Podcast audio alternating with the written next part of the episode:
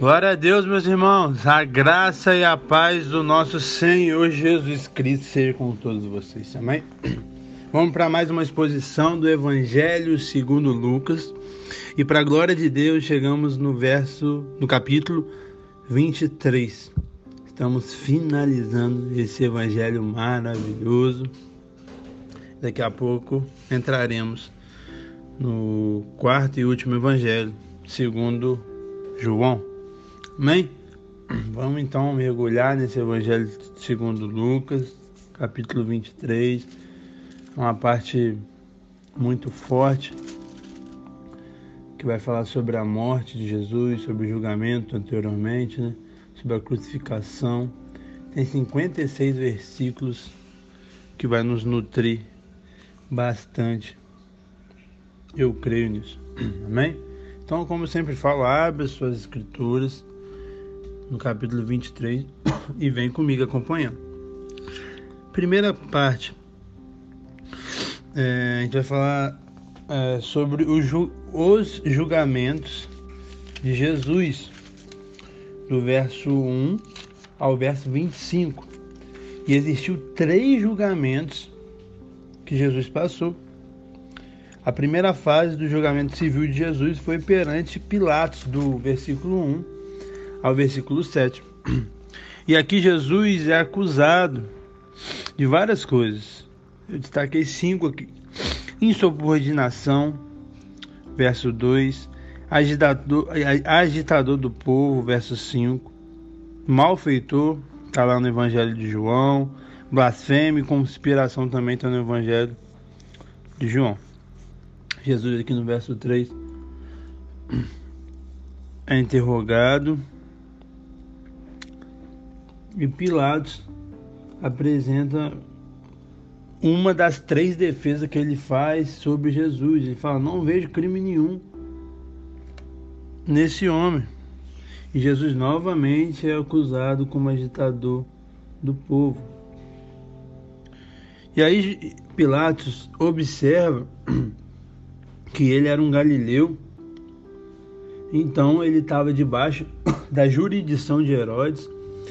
Então ele enviou Jesus para Herodes julgar porque Herodes era o governador da Galiléia. Então, a partir do 8 até o 12 vai ser a segunda fase do julgamento civil de Jesus. Jesus perante Herodes. E ali no começo que a gente vê que Herodes ficou até feliz que queria ver Jesus, ele queria ver algum milagre, interrogou Jesus. Verso 9, mas ele não falava nada. E os fariseus, os escribas, os sacerdotes acusando Jesus com veemência. Mas Herodes, essa raposa, como Jesus chamava, tratou ele com desprezo, escarnecendo dele e devolveu para Pilatos. Verso 2 vai falar sobre uma reconciliação entre Pilatos e Herodes, que por muito tempo estava brigado, e aqui não dá é, nada é, concreto para a gente saber o porquê que estava brigado, o porquê que, que fez as pazes. Só uma pauta aqui, uma nota para você entender. Então ele manda de novo para Pilatos. E aí agora a gente vai ver a terceira fase do julgamento de Jesus. Jesus novamente diante de Pilatos. E aqui do 13 ao 15, Pilatos novamente apresenta uma defesa sobre a inocência de Jesus. Ele fala: Apresentai-me como agitador do povo, mas tendo interrogado na vossa presença, nada verifiquei, nem tampouco Herodes. Ele não fez nada digno de morte. E aí ele ele fala que ia castigar Jesus e iria soltar. Então, primeiro, se Jesus não tinha culpado, nem castigar ele deveria. Mas Pilatos foi covarde. Pilatos tentou a coisa certa da forma errada. Verso 17 a 19, ele fala para o povo é, decidir. E o povo decide por um assassino chamado Barrabás. E aqui no 20 e no 21, é, Pilatos é, deseja soltar Jesus e pacificar os judeus, mas eles gritavam com alta veemente: crucificam, crucificam. E pela terceira vez, Pilatos apresenta uma defesa da inocência de Jesus, 22 e o 23. Que mal fez este? De fato, nada achei contra ele condená-lo, portanto, depois de castigar, soltá-lo-ei.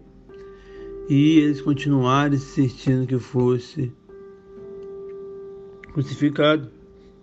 Então Pilatos cede e entrega Jesus para ser crucificado. Agora a gente vai ver a via dolorosa, 26 aos 32. Simão carrega a cruz de Jesus. Que privilégio. As mulheres, verso 27 ao 32, elas choram por Jesus. E no verso 32 a gente vê que malfeitores são levados com Jesus. 33 ao 38 vai falar sobre a crucificação. E o ato da crucificação, meu irmão, ele consistia em duas dores. Uma dor física,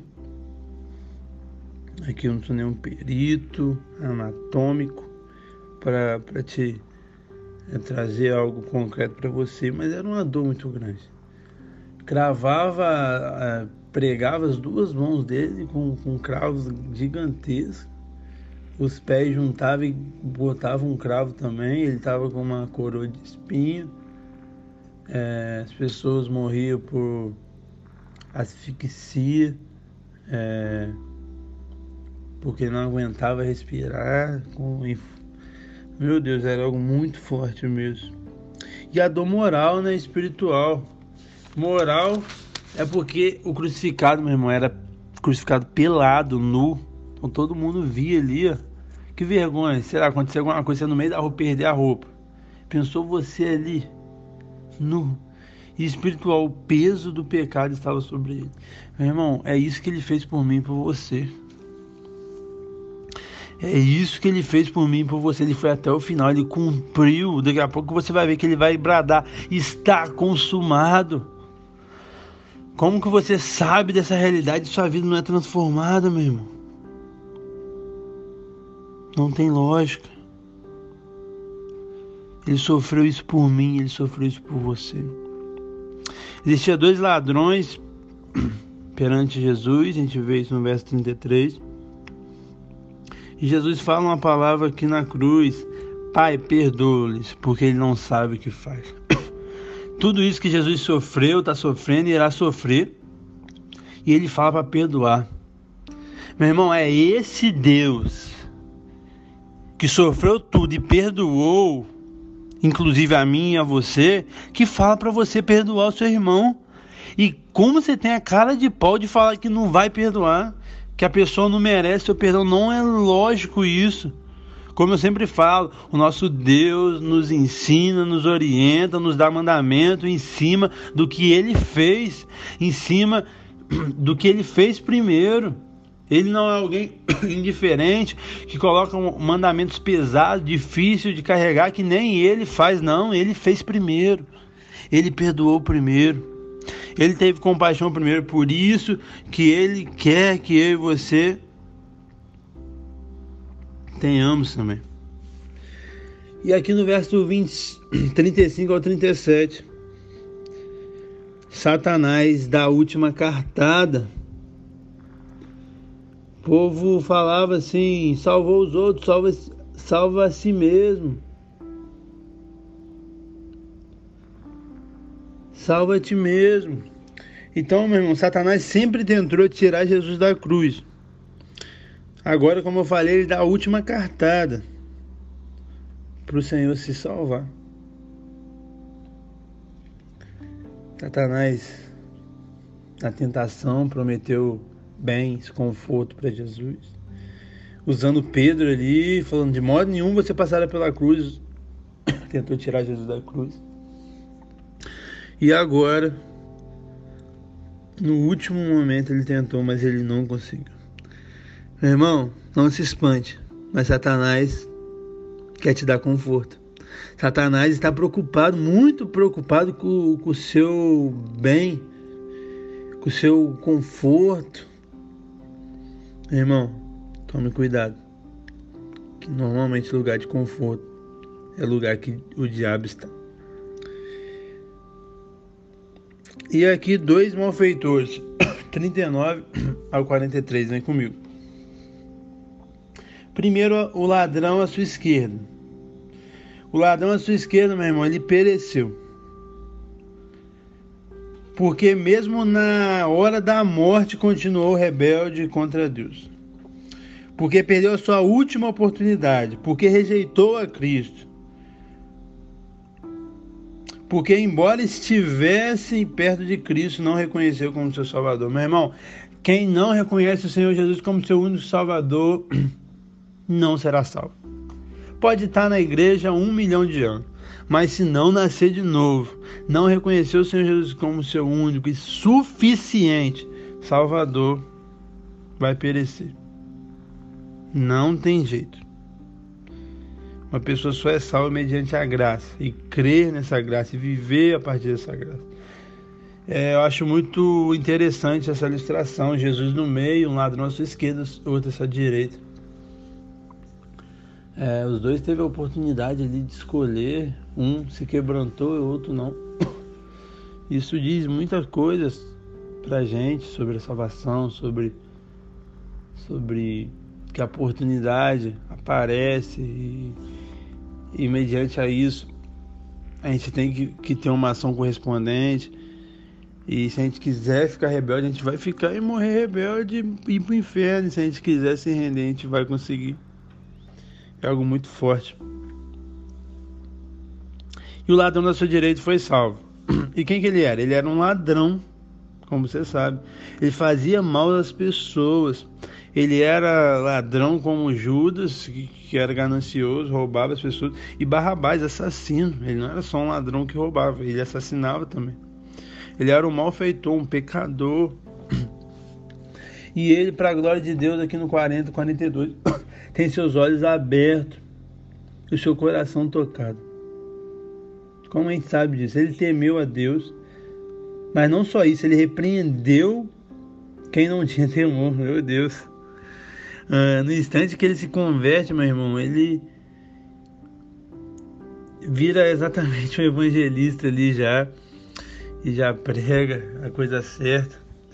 Ele reconhece o seu pecado e isso é determinante. Ninguém pode ser salvo a menos que saiba que é pecador. Não existe salvação se você não reconhecer. O médico são, só são para quem está doente. Quem acha justo, quem acha santo, vai perecer. Ele reconheceu que Jesus era inocente. Ele reconheceu que Jesus é o Salvador e o Rei. Ele chamou Jesus na última hora. E Jesus lhe deu a vida eterna, Ele garantiu a vida eterna.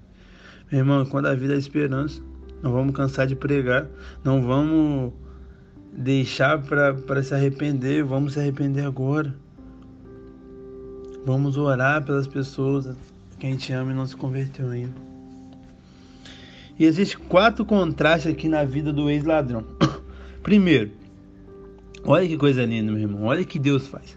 De manhã o ladrão foi pregado numa cruz, à noite ele estaria usando uma coroa. De manhã ele era um inimigo de César, à noite ele era amigo de Deus. De manhã ele foi desprezado pelos homens, à noite ele estava com os anjos. De manhã ele morreu como um criminoso na terra, à noite ele viveu como um cidadão do céu. Aleluia! É isso que Deus faz em nossa vida, meu irmão. Até nos últimos momentos, no momento da morte, Ele faz isso. Vamos chegar agora no momento da morte de Jesus. 44 ao 49.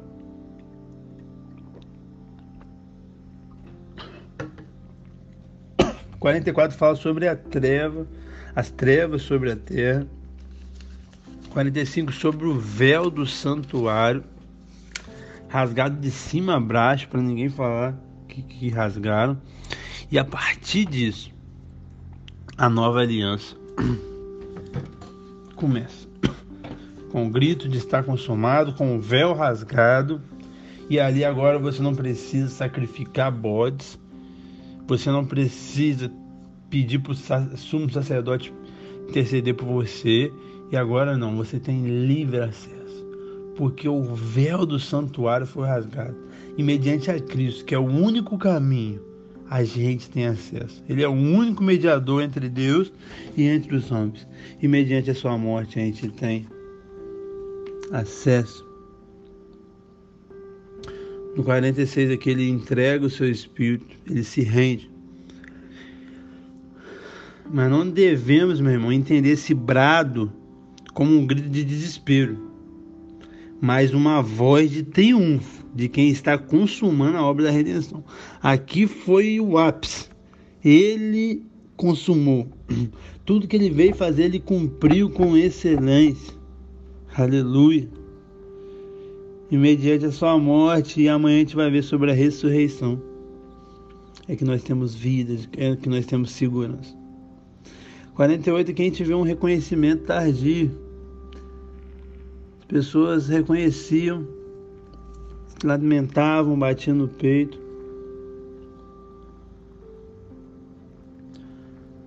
E as mulheres seguiam Jesus. Jesus foi sepultado e um corajoso homem, José de Arimateia, membro do Sinédrio, que condenou Jesus, pega o corpo de Jesus. Provavelmente ele não se envolveu nessa condenação porque ele reconhecia Jesus como um profeta do Senhor. Talvez não tinha real revelação que era o próprio Deus, mas ele reconhecia Jesus e nunca julgou Jesus. E nesse momento, com certeza, ele se rendeu aos pés de Jesus. E para finalizar aqui a presença das mulheres. As mulheres esteve todos os momentos com Jesus. A crucificação, na sua morte, no seu sepultamento e vai estar também na ressurreição. Mulheres, está chegando o Dia das Mães, né? Passou um pouco aí um mês atrás, Dia das Mulheres. Vocês são essencial para o ministério de Cristo. Cristo usou demais as mulheres elas foram é, um apoio muito grande para o Ministério de Cristo, principalmente financeiramente. A mulher é muito importante. Infelizmente, muitas pessoas, igrejas, líderes negligenciam as mulheres hoje em dia. E Jesus nunca fez isso. Jesus veio numa sociedade muito, muito, muito, muito mais machista do que a de hoje, que ainda é, mas a de Jesus era muito pior. E mesmo assim ele amou, mesmo assim ele usou. E é isso que ele quer fazer com você, tá bom? Minha irmã em Cristo Jesus, se posicione em Deus, não pare e avance, tá bom? Glória a Deus, meus irmãos. Jesus foi crucificado, um ladrão foi salvo e ele morreu, foi sepultado. Mas creia que amanhã capítulo 24. Ele irá ressuscitar para a glória e para a honra de Deus. Amém? Essa passagem possa abençoar a sua vida, que você possa compartilhar ela em nome de Jesus. Tchau, tchau.